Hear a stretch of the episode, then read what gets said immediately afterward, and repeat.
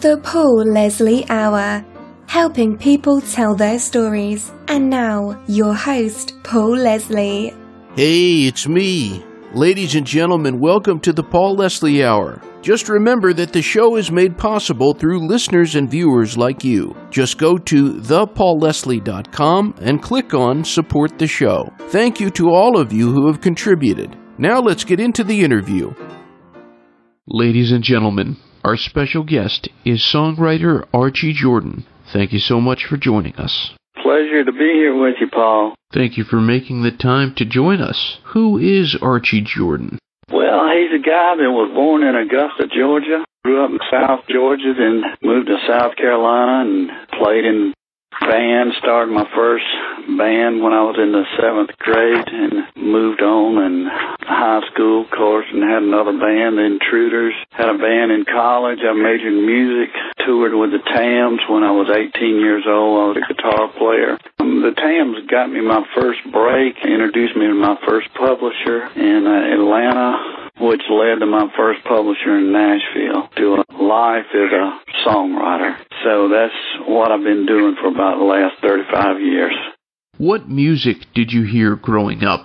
Early on, I listened to James Brown, Wilson Pickett, Otis Redding. I loved R&B music, but I also love the Beatles. Everybody, I believe, in my generation loved the Beatles.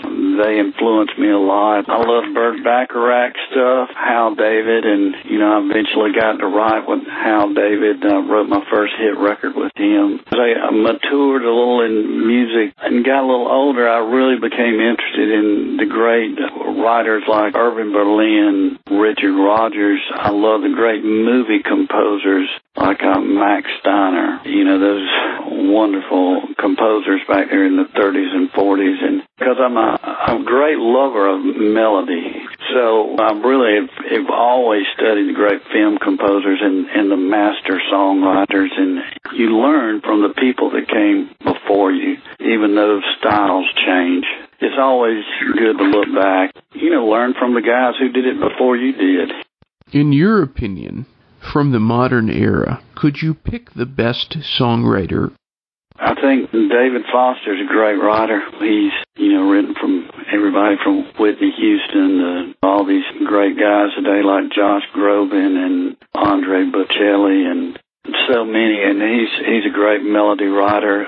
There's a lyric writer out in California, Shelly Peiken, who she's written some great songs. Wrote some of Christina Aguilera sings. She's very good. You kind of do it all, the pretty stuff and the funky stuff. Still, in this day and time, also, one of my favorite guys is a man named Richard Leigh, who uh, wrote one of his biggest songs was Don't It Make My Brown Eyes Blue. Still writes, he still does concerts, and he's great melody and lyric guy. Couple more I'd like to mention. Randy Newman, I think, is outstanding. And he's just such a stylist, has his own style. Of course, Diane Warren, who's probably the most successful writer in the last 20 years. She's written so many big hits, and she's a wonderful writer. Can still do it and still gets cuts today. And who do you think are the best songwriters from yesteryear? Well, I'd have to say right off, I think Paul McCartney is, you know, right up there. I mean, he's his material is just he's so gifted. He's very skilled. He's a great craftsman. But you know, when you write melodies like yesterday and the long and winding road, it's just at another whole level. And I think you just got to have a God given ability to write at that level. You can practice and learn the craft of songwriting, but that God given gift is just that God given. And his melodies are just amazing. Burt Bacharach's another great one. Hal David did have a I wrote with him for many years, and it was a dream come true for me. He was an amazing man to work with. He was he's one of those who was very, very gifted, but also one of the best craftsmen that I ever wrote with. He was thinking way ahead as we'd be writing, way, way ahead. Just knew how to put it all together. One of my favorite writers passed away three years ago, a guy named Paul Davis, who wrote I Go Crazy, Want to Bop with You Baby, Meet Me in Montana. Cool Night, 65 Love Affair, down to my last teardrop. We started out together in Atlanta at Bang Records and neither one of us had a hit at, at that time. And he had a real big hit with Ride 'em Cowboy as his first hit single. He was a good friend. We wrote one hit together in Nashville. But I tell you, when when you wrote with Paul, man, it was it was just amazing to hear what would just all of a sudden come out of his mouth. Because I remember one time we were writing and he sang this chorus, and I just said, "Man, if that doesn't let you know." That there is a God, because it was just so phenomenal. I said, "Man, I just don't believe anybody's that good on their own." You know, He's one of my all-time favorites. There's so many uh, going way back. Irving Berlin, I've studied his work, and Richard Rodgers, two of my favorites. They're just, if you really want to, you know, learn how to write a great melody and craft a great lyric, those are two people that you really need to study. Just two of my very favorites. Of course, I mentioned Max Steiner, one of the greatest film composers ever lived great influence on me. Oh man, there's so many. But that covers some of my very favorites. Tell us about meeting Arthur Conley and that experience in your life. I was in high school and we had a band in high school called Mike Stewart and the Intruders. We were a hot band there in Aiken, South Carolina and known around the Augusta, Georgia area also and we used to pack the crowd. We got a call from an agent in Augusta and he had booked Arthur Conley to play at this National Guard Armory and Arthur just had sweet soul music and the agent hired my band to back him up. In those days, and, and you know, in the late '60s, you know, a lot of the artists who were single acts, a lot of them didn't carry a band that time unless they were real, real big, like Otis Redding or James Brown. But that was Arthur's first hit, and he took a guitar player with him. That was his musical director. His name was Carl Williams, and he was really good. So we got the job to back up Arthur, and we had a rehearsal that day, the afternoon of the concert, and we only worked up about six songs, six or seven songs. We got them down like Arthur and Carl Williams, you know, to their expectations. And but I was thinking, man, how are we gonna make these songs last for an entire set. Well, we all learned something that night.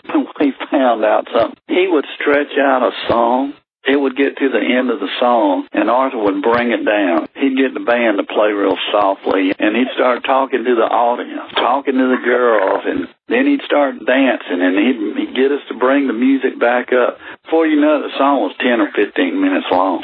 We learned a lot about showmanship from Arthur and that was my first time of getting to back up a, a major recording artist like that. Still got, um, an album, his first album that uh, I saw it the other day, and and Arthur and his music director signed it to me. So that's man, that thing's probably oh, 45 years old, I guess.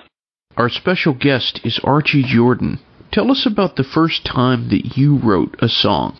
I was about 18. I was 17 or 18 I think it was my last year in high school, and I wrote this, like I was saying, I, I love beautiful melodies, and I went to the piano and picked out this melody, and finally got it the way I wanted it, and and then I started putting some lyrics to it, and and they were pretty good. They were pretty good for my first thing. Eventually, when I got a deal with Bang Records, we recorded it, recorded on a, a black female artist, and she did a great job on it. I mean, it was never a big hit. I don't know if it was even A side. Even that early, it kind of identified my style. Kind of got known for writing the pretty ballads, real melodic thing. Then I, I wrote one real kind of funky thing, up tempo, early on, but it wasn't identifiable to my style. I've written all type of songs, but you know, still I come back to those hunting for those beautiful melodies. It definitely sounds like you were more moved by the melody than the lyric. Is that true?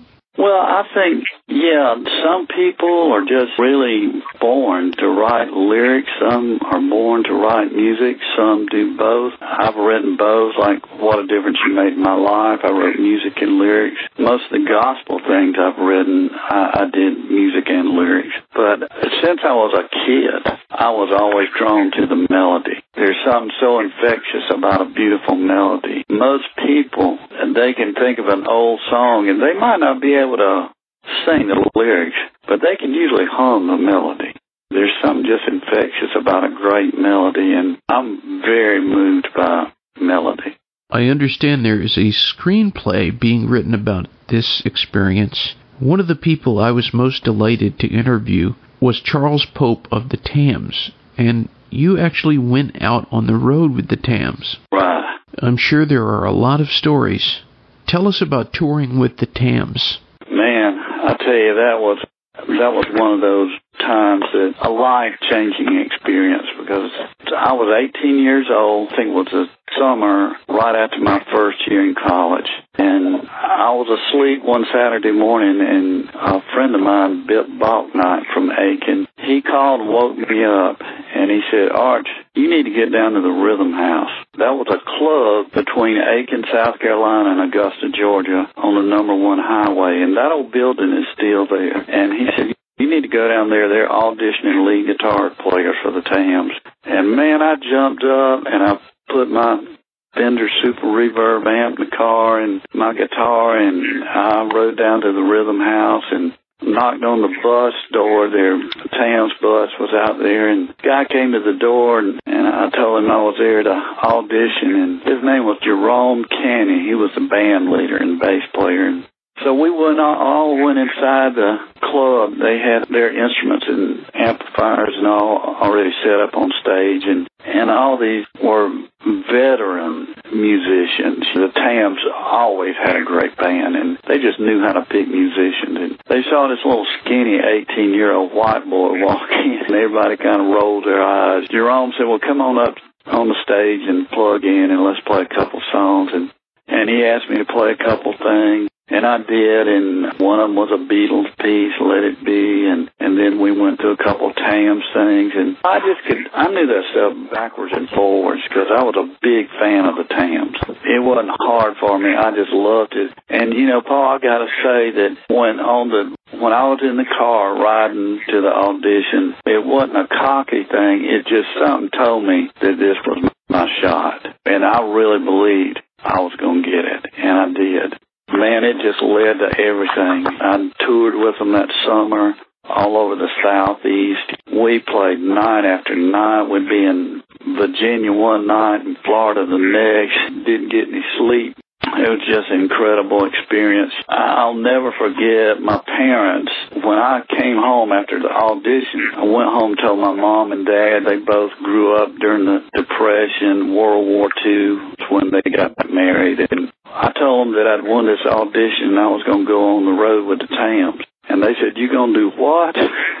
you know, they didn't know how to take about their son going on the road, you know, at 18 years old. I finally convinced them, and they knew how much I loved their music. My parents took me to Atlanta to the lead singer's house, Joe Pope. He lived in Decatur. All the Tams lived around Decatur. We found their house, and the Tams bus was in the yard. There were about 25 people in Joe's yard. I mean, it was all kind of stuff going on. It was a lot of loud talking and music, and it was some kind of scene. And we got out of the car, and my mother was real good, real good at sizing people up right away. And she picked out Charles Pope, one of the Tams, and she said, Charles, would you look after my son while he's on the road with y'all? And he said, Yes, Miss Jordan, I will. And you know what he did? I mean, he looked after me and he encouraged me to write songs when he saw I had some ability to do it. And but I'll never forget when I got on that bus and I stepped on that Tams bus and everybody was on on the bus there were about, like I said, 20, 25 people. They had a 10 piece band, five singers, couple ballets, bus driver, sound man. It was a big crew, and, you know, of course, there were a lot of women on the bus. And I walked on that bus, and that door closed, and I saw my parents 69 Impala drive off, and I looked down the aisle of that bus, and you couldn't hardly see. It was full of smoke. You know, cigarette smoke, other kind of smoke. They had these little tables in the middle of the aisle where they were thin enough where they would fit in the aisle of the bus with a chair on each end where they played blackjack. they played cards all the time. I was scared to death. I didn't know any of them. I was looking down the aisle trying to find me a seat, and one of the Tams Al Cottle was sitting on the front seat and he saw I was scared to death. And he wanted to put me at ease. He decided to do it with humor. He kind of got everybody's attention. He looked up at me and he said, Get to the back of the bus, pink booty. This is a black people's bus. and that broke the ice. I mean, everybody just fell out. I died laughing. I mean, man, you know, he just knew what to say. And that name stuck.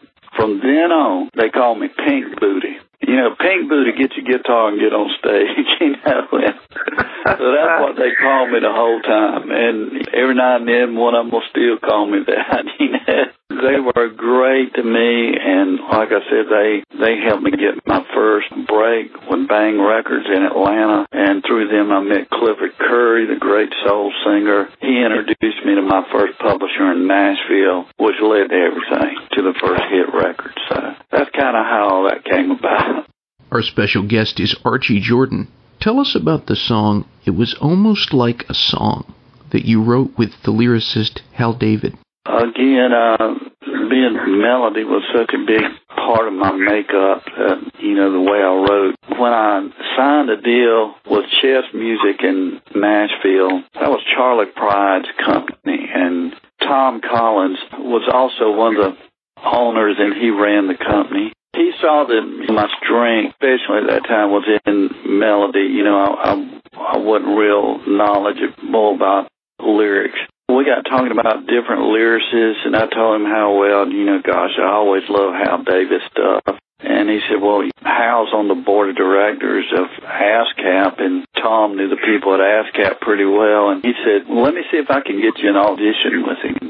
And that's how he did it. So I put four of my best melodies on tape. They gave me his address, and I mailed the melodies to Hal. And he called me probably a couple of weeks later, and he'd written the lyrics to one of them. Uh, and we got that cut later on after it was almost like a song. But then we kept writing a few things. Then I came up with the melody to it was almost like a song. And I worked on it real hard until I felt I got it right. And uh, as simple as it sounds, I spent a long time selecting those first five notes because that pretty much determined what the rest of the song was going to be the melody. And I mailed that melody to Hal, and he called me about a week later, and he, I think I've got that lyric to that melody. He said, but, and he read it to me, and I thought it was great. He said, but I'm still working on the last verse. He called me back with that a few days later, and I did a little piano demo at my house and what we call a work tape. I took it into my publisher, and he loved it, and he just thought it was great. And we played it for everybody in town, all over Nashville. Nashville. Nobody would would record it. My own band would not record it. I mean, it got very discouraging. And then finally, Roy Clark recorded the song. But he started second guessing it. He thought it was too pop, too pretty, too many chord changes. And so he took it off his record. It just devastated me. So that was my first big cut. But I said, I just gotta believe good Lord's got something else better far down the road. And one day my publisher called me. He said, Arch, I'm at Ronnie Milsap's home. He's done his own arrangement of your song. He said, if it comes off as well in the studio, as it does here at his house, it'll be the biggest record he's ever had. And that's pretty much what happened. It was number one for three weeks, got real high on the pop chart, you know, nominated for the Grammys and the CMA Award, Bridges of Madison County, and, and many, many people covered it. That's how I got to know Hal David, and Hal sure helped my career get jump started. We wrote many songs together after that. It's kind of like a prayer that you had that if it had come true earlier, the rewards would not have been as sweet. You're right. You're really are right. it's hard to see that sometimes because, uh, like Roy Clark's record, he cut a really good version, but it would have never been the big hit that Ronnie's was. In fact, after Ronnie's version was a hit on Roy Clark's next album, he put the song on his album then. But Ronnie put that high ending on it, you know, at the end. Roy didn't do that. I didn't do that on the demo. That was Ronnie's own. That was kind of a signature thing of his because he had such a great vocal range. It put a lot of drama into the song. And it was just, man, it was just a huge record. And he was the artist who was destined to cut it. So yeah, it was worth waiting on. What was the inspiration behind the song What a Difference You Made in My Life, which you wrote? Well, that was one that the good Lord definitely had me at the right place at the right time. My publisher always told me and the other writers on staff, he said, you need to always be looking and listening for hit song ideas. They're all around us. But you get, the professional songwriter pays attention to what's going on. And that was just kind of building my subconscious from then on. I went to a Bible study once a week in Nashville and friend of mine's house named Alan Moore, a great arranger. There were usually about 25 of us in his basement one night a week. And this one particular night, there were about 25 of us again. And this one guy stood up and I, I didn't know him at the time. I don't think he he just started coming, I believe. And but he told this story. He said he came from a prominent family there in Middle Tennessee, Columbia area. He said, you know, their their family had a clothing store line of clothing business, and he became got to the point where he had his own store. He was doing real well, making a lot of money, had a beautiful home, wife and daughter, and they were just living the American dream. But he got drinking real bad and doing drugs. Things started to spiral downward, started not coming into work, and started going through all his money, and he lost his job. He went through all his savings. He couldn't make his house payments anymore, lost the home. His wife got fed up.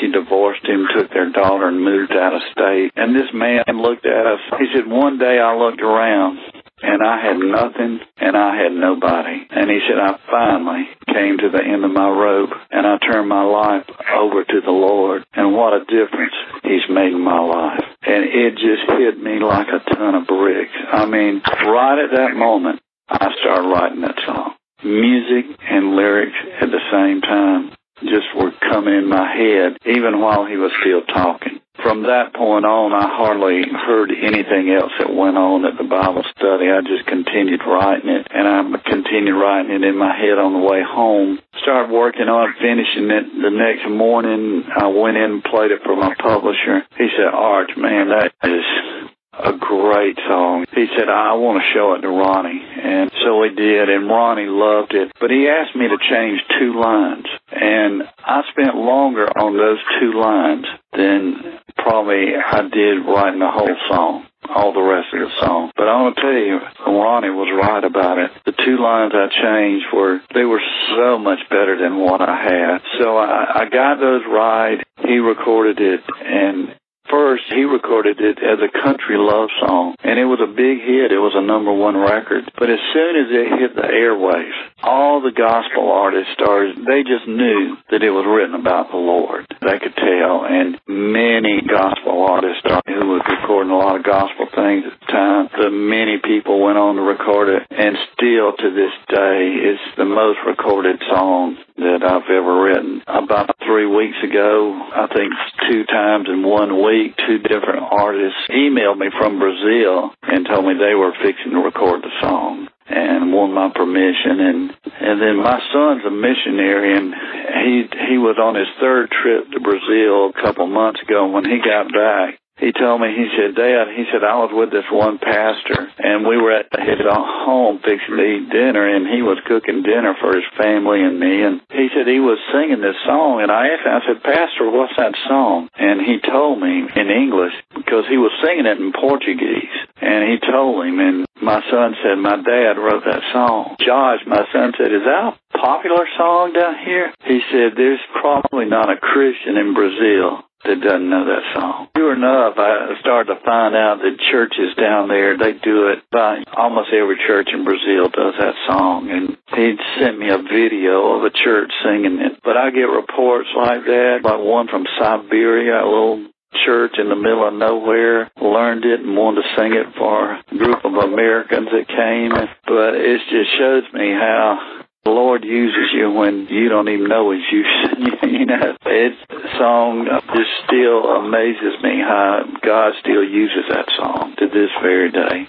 Our special guest is songwriter Archie Jordan. Could you pick a favorite song of yours that you wrote? I would have to say that one. I'd have to say, what a difference. Just because of the way it came to me and number of lives that it's touched, that would have to be my favorite.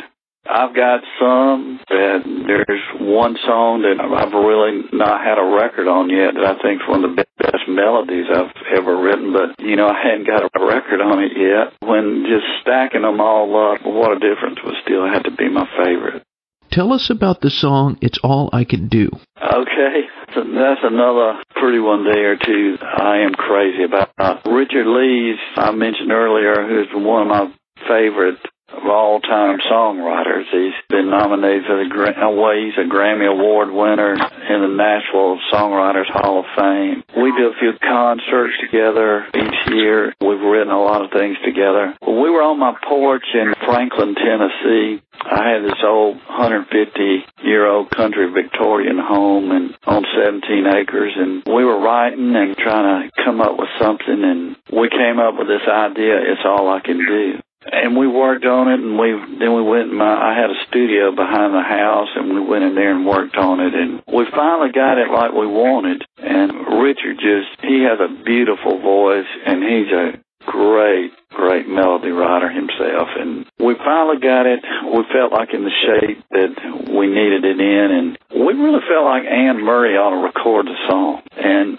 we took it to Capitol Records and played it for somebody there. And they didn't agree with us. They said no we don't think that's for Anne we were still persistent. And we finally found this one guy at Capitol. His name was Lynn Shults. And we played it for Lynn. He said I think you guys are right he said, I'm going to send it to Anne Murray's home in Canada. And so he sent our demo to her. And she called him back and she said, I love it. I want to cut it. So Jim Ed Norman cut the song on her and took it in the top 10. And that was a time in her career. She'd cooled off a little bit. You Needed Me was a few years back. And but man, to get in the top ten is, is a great honor. And then Ronnie Milsap, he cut it after she cut it, after Anne cut it, and Ronnie was trying to get it out before she did. The timing of it just worked out that Anne got it out first, and, and she did have a great version.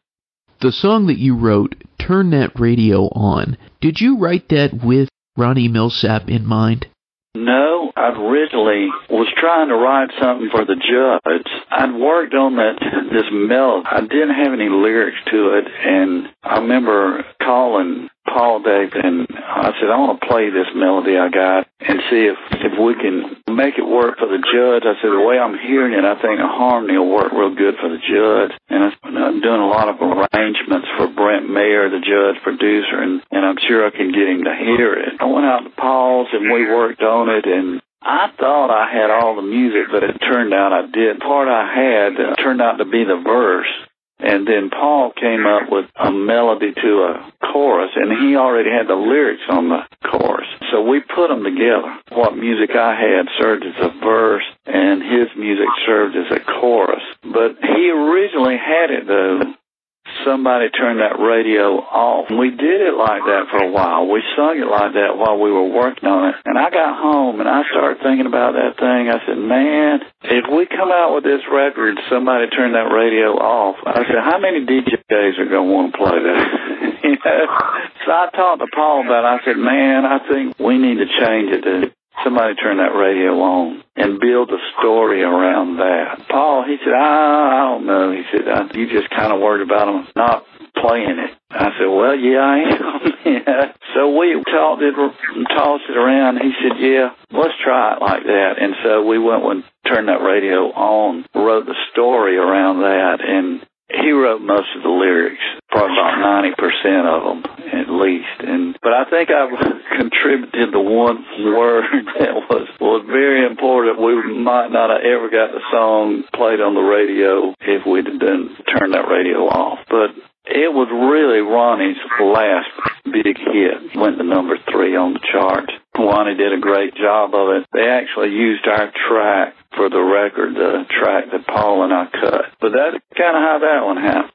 In addition to songwriting, you've also worked as a producer, so I have to ask about working with the great B.J. Thomas. Oh man, that was one of the thrills of my life. Just like working with Hal David, if I could have ever picked a lyricist I wanted to work with, it'd been Hal David. And it was a dream come true.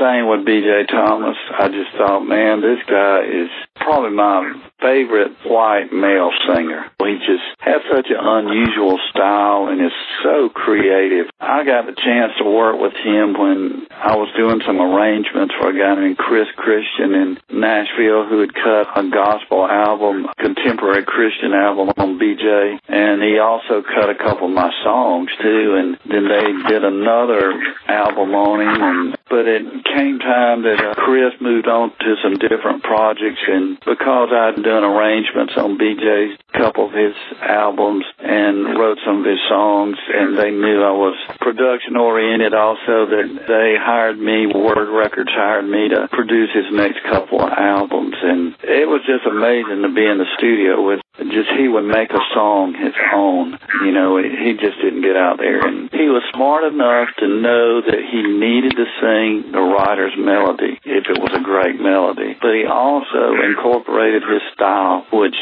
set him apart from most singers. And we're still good friends to this day. Back in 2010, I cut a new Christmas song on him that I wrote, and we don't have it out yet, but I, maybe it'll be this Christmas. We're still good friends, and we talk every now and then. What is the best thing about being Archie Jordan? Oh, man. I think one of the best things is I'm married to just a great girl. Her name's Kathy. We grew up in our youth about 15 miles from each other, but we never knew each other. Well, I met Kathy about eight years ago. We dated for a year and we were just friends the first six months and then fell in love. And, but she's the most selfless person I've ever met. I'm just just crazy about her, and she's just one of those people who has helped me so in my life, and that's one of the best things I can think of about being Archie Jordan. Plus, I I have a son that I'm very proud of. I, I was married before Kathy and the Josh's mom for 28 years, and Josh is 30 now, and he's just a, a wonderful young man. He went through his times in high school and you know through the drug scene, and he got all over that and been clean for at least about 10 years. And he's associate pastor at his church and he's a missionary. And those are two of the best things about being Archie Jordan. And also, I just thank the Lord that that I know the Lord and I'm a Christian and I thank the Lord that He has uh, let me be able to do music for a livelihood and I'm so grateful that to be able to do something that I like doing and so that kind of sums it up. My last question. For anyone who hears this broadcast, what would you, Archie Jordan, like to say to the listeners? I say this day and time, everybody kind of knows that our, our world is so topsy-turvy. All the trouble in the Middle East, our economy is kind of gloomy looking, but regardless of whether it is or not, the most important thing is to know where you're going when, when you leave this world.